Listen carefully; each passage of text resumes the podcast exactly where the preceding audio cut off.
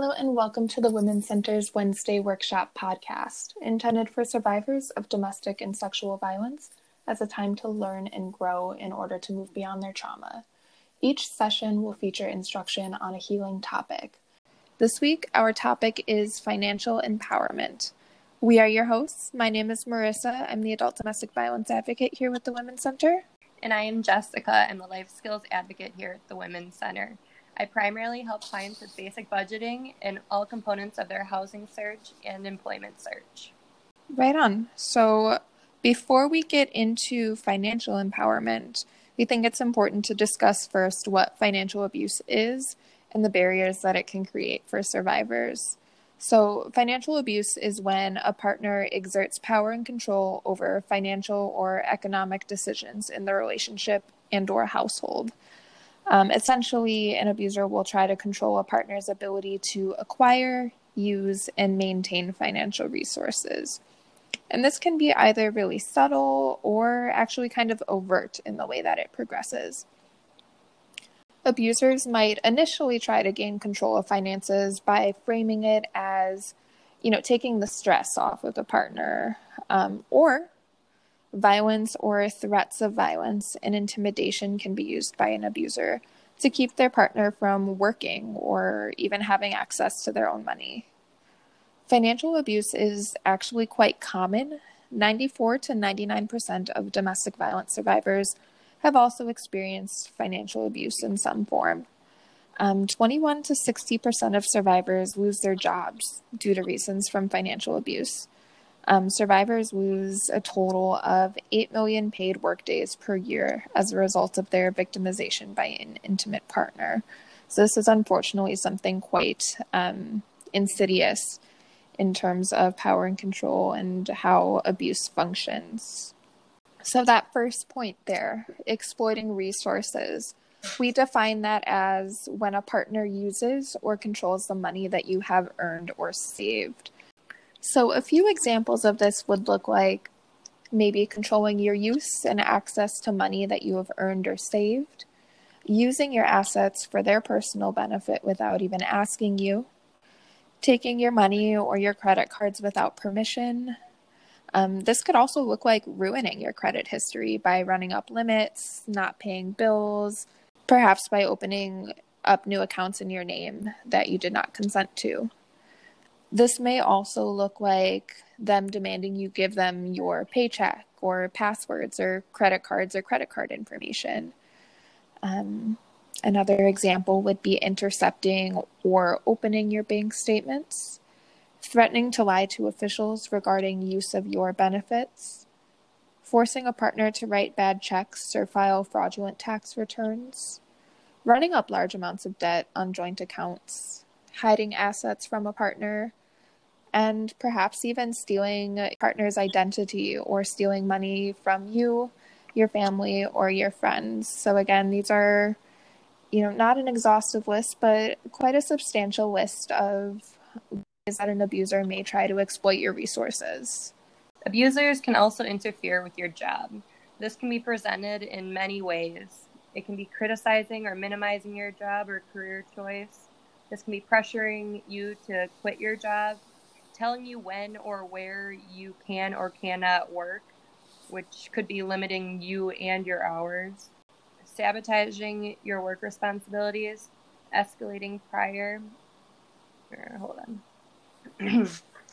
escalating abuse prior to important interviews or meetings, harassing you at work by calling, texting, or even stopping by. And this could also be preventing you from working by hiding your keys or taking your car. Another example that we mentioned was also controlling resources. So this might uh, this can be defined as when a partner has control over the money in the relationship, and you have little to no access to what you need. And again, you know this can show up quite innocently at first. Your abuser might be trying to tell you that they want to take the stress off of you, that you're doing too much. Let me take something on so I can help you. However, in an abusive relationship, that first innocuous behavior will eventually turn into one more um, reminiscent of power and control. Um, some examples of controlling these shared assets and resources look like criticizing your financial decisions, reducing your freedom to plan or budget finances, hiding, taking funds, putting them in a private account, um, insisting that you share your income but refusing to share theirs. Um, so that might look like them saying, my money is my money and your money is our money. That would definitely be an example here. Um, this could also look like controlling how much you have to spend per week, unrealistic limits. Another example could be accounting for the money you spend. Um, they may ask or demand for receipts or change.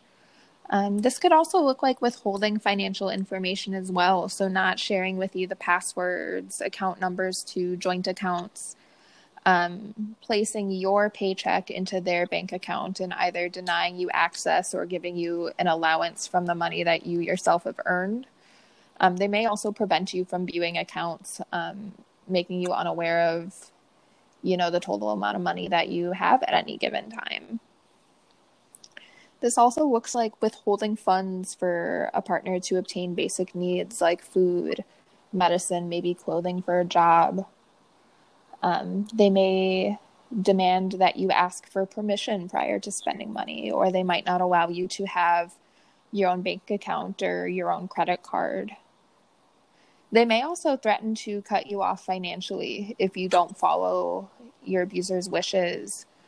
Um, some other examples of this look like evading or refusing to pay child support, or kind of on the other end of that, um, intentionally dragging out any sort of separation, divorce, or family court proceedings to impact you financially and sort of drain you through the through the legal system. So, as Marissa was saying, um, uh, survivors may find themselves returning to abusive partners due to economic reasons or struggling to leave that partner due to the economic barrier. These both have long and short term effects on survivors. For sure, it's it's definitely very hard to pick oneself up when starting at a disadvantage like this, which again, as we always say, is we constantly sound like a broken record. Any form of abuse, including financial abuse, is never your fault. Um, that said, it can it can feel really hard to pick oneself up after this. There uh, there might not be the resources you need to move up. You may also have been isolated in conjunction with this. We know that you know one form of abuse usually isn't the only form that you're experiencing. Um, it can be extremely difficult to get back on one's feet. Um, in the short term, you know, financial abuse might start to impact your employment. Um, employers might wonder why there are some pretty significant gaps in your resume or forcing you to leave that job or showing up, making it so that you were terminated from that job. Safety planning can also get a little bit complicated sometimes when trying to leave this abuser. Again, if they're the ones in total control of finances um, unfortunately, it can be kind of expensive at first to to really start the exit plan for a relationship, especially when there aren't any other external supports. Um, it may be harder to find safe and affordable housing, and you may be lacking some food, clothing, or transportation to really break free from that abuse. In the long term, again, that employment history is going to be impacted um, as well as possibly a credit history too if your abuser was essentially stealing your identity or you know using your name or your social security number for fraudulent means you may run into legal issues um, either based on some of that identity fraud or again if the abuser is trying to drag out some maybe some family court proceedings or separation or divorce proceedings that can be really really draining not only emotionally but of course financially as well and we know that for folks who are experiencing poverty that's a that's a cycle that's already difficult to get out of and adding abuse on top of that only adds additional barriers Many times, survivors that have experienced financial or economic abuse may feel isolated from support systems or resources in their area due to becoming financially dependent on their abusers. It can be difficult to see a safe escape or to leave a relationship or even access these resources due to the dependence on the abuser. So, the question is where do we go from here? And the answer is financial empowerment and independence. So, some steps to take. Uh in the more immediate sense, a little bit of safety planning can look like avoiding using credit or debit cards that can enable an abuser to track your location either through a statement or um, I know a lot of banks have apps that'll show you your purchases in real time. Um, that could inadvertently tip off an abuser um, in regards to where your location is. So that might look like maybe just taking out some cash and utilizing cash for the time being. It can also help to keep personal and financial records in a safe location. So, this might look like keeping copies with a friend or a family member that you trust. Um, that may look like getting a safety deposit box. Um, if you have questions on this and you're looking to reach out to an advocate, um, we can, of course, tailor safety planning to your specific situation and your specific needs. Another step to take that might be helpful would be to compile an emergency box with um, copies of yours and you know perhaps families like your kiddos um, they're important records and documents so you have them. Um, that's a good one to lead with. Unfortunately when abusers sort of catch wind that you're starting to leave they of course and obviously don't like that very much and they may start by hiding or destroying some of those essential documents that you might not be able to get copies of otherwise. So, one of the things that I try to emphasize first in a safety plan is making sure you've got the access to those original documents and that they're in a safe location. Um, something else that can help in the safety plan as well is to keep copies of car and house keys, some extra money, and you know maybe some phone numbers in a safe place.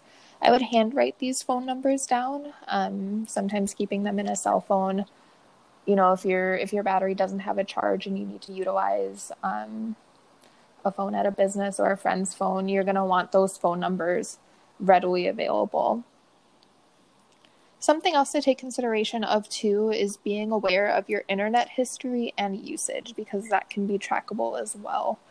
Um, a lot of domestic violence agencies have a quick escape button at the top of their page. We do at our website um, to make sure if an abuser is walking past, you can quick get to Google or the weather um, and just, you know, essentially hide the fact that you are looking for ways to get out because again, that could that could escalate some violence and abuse.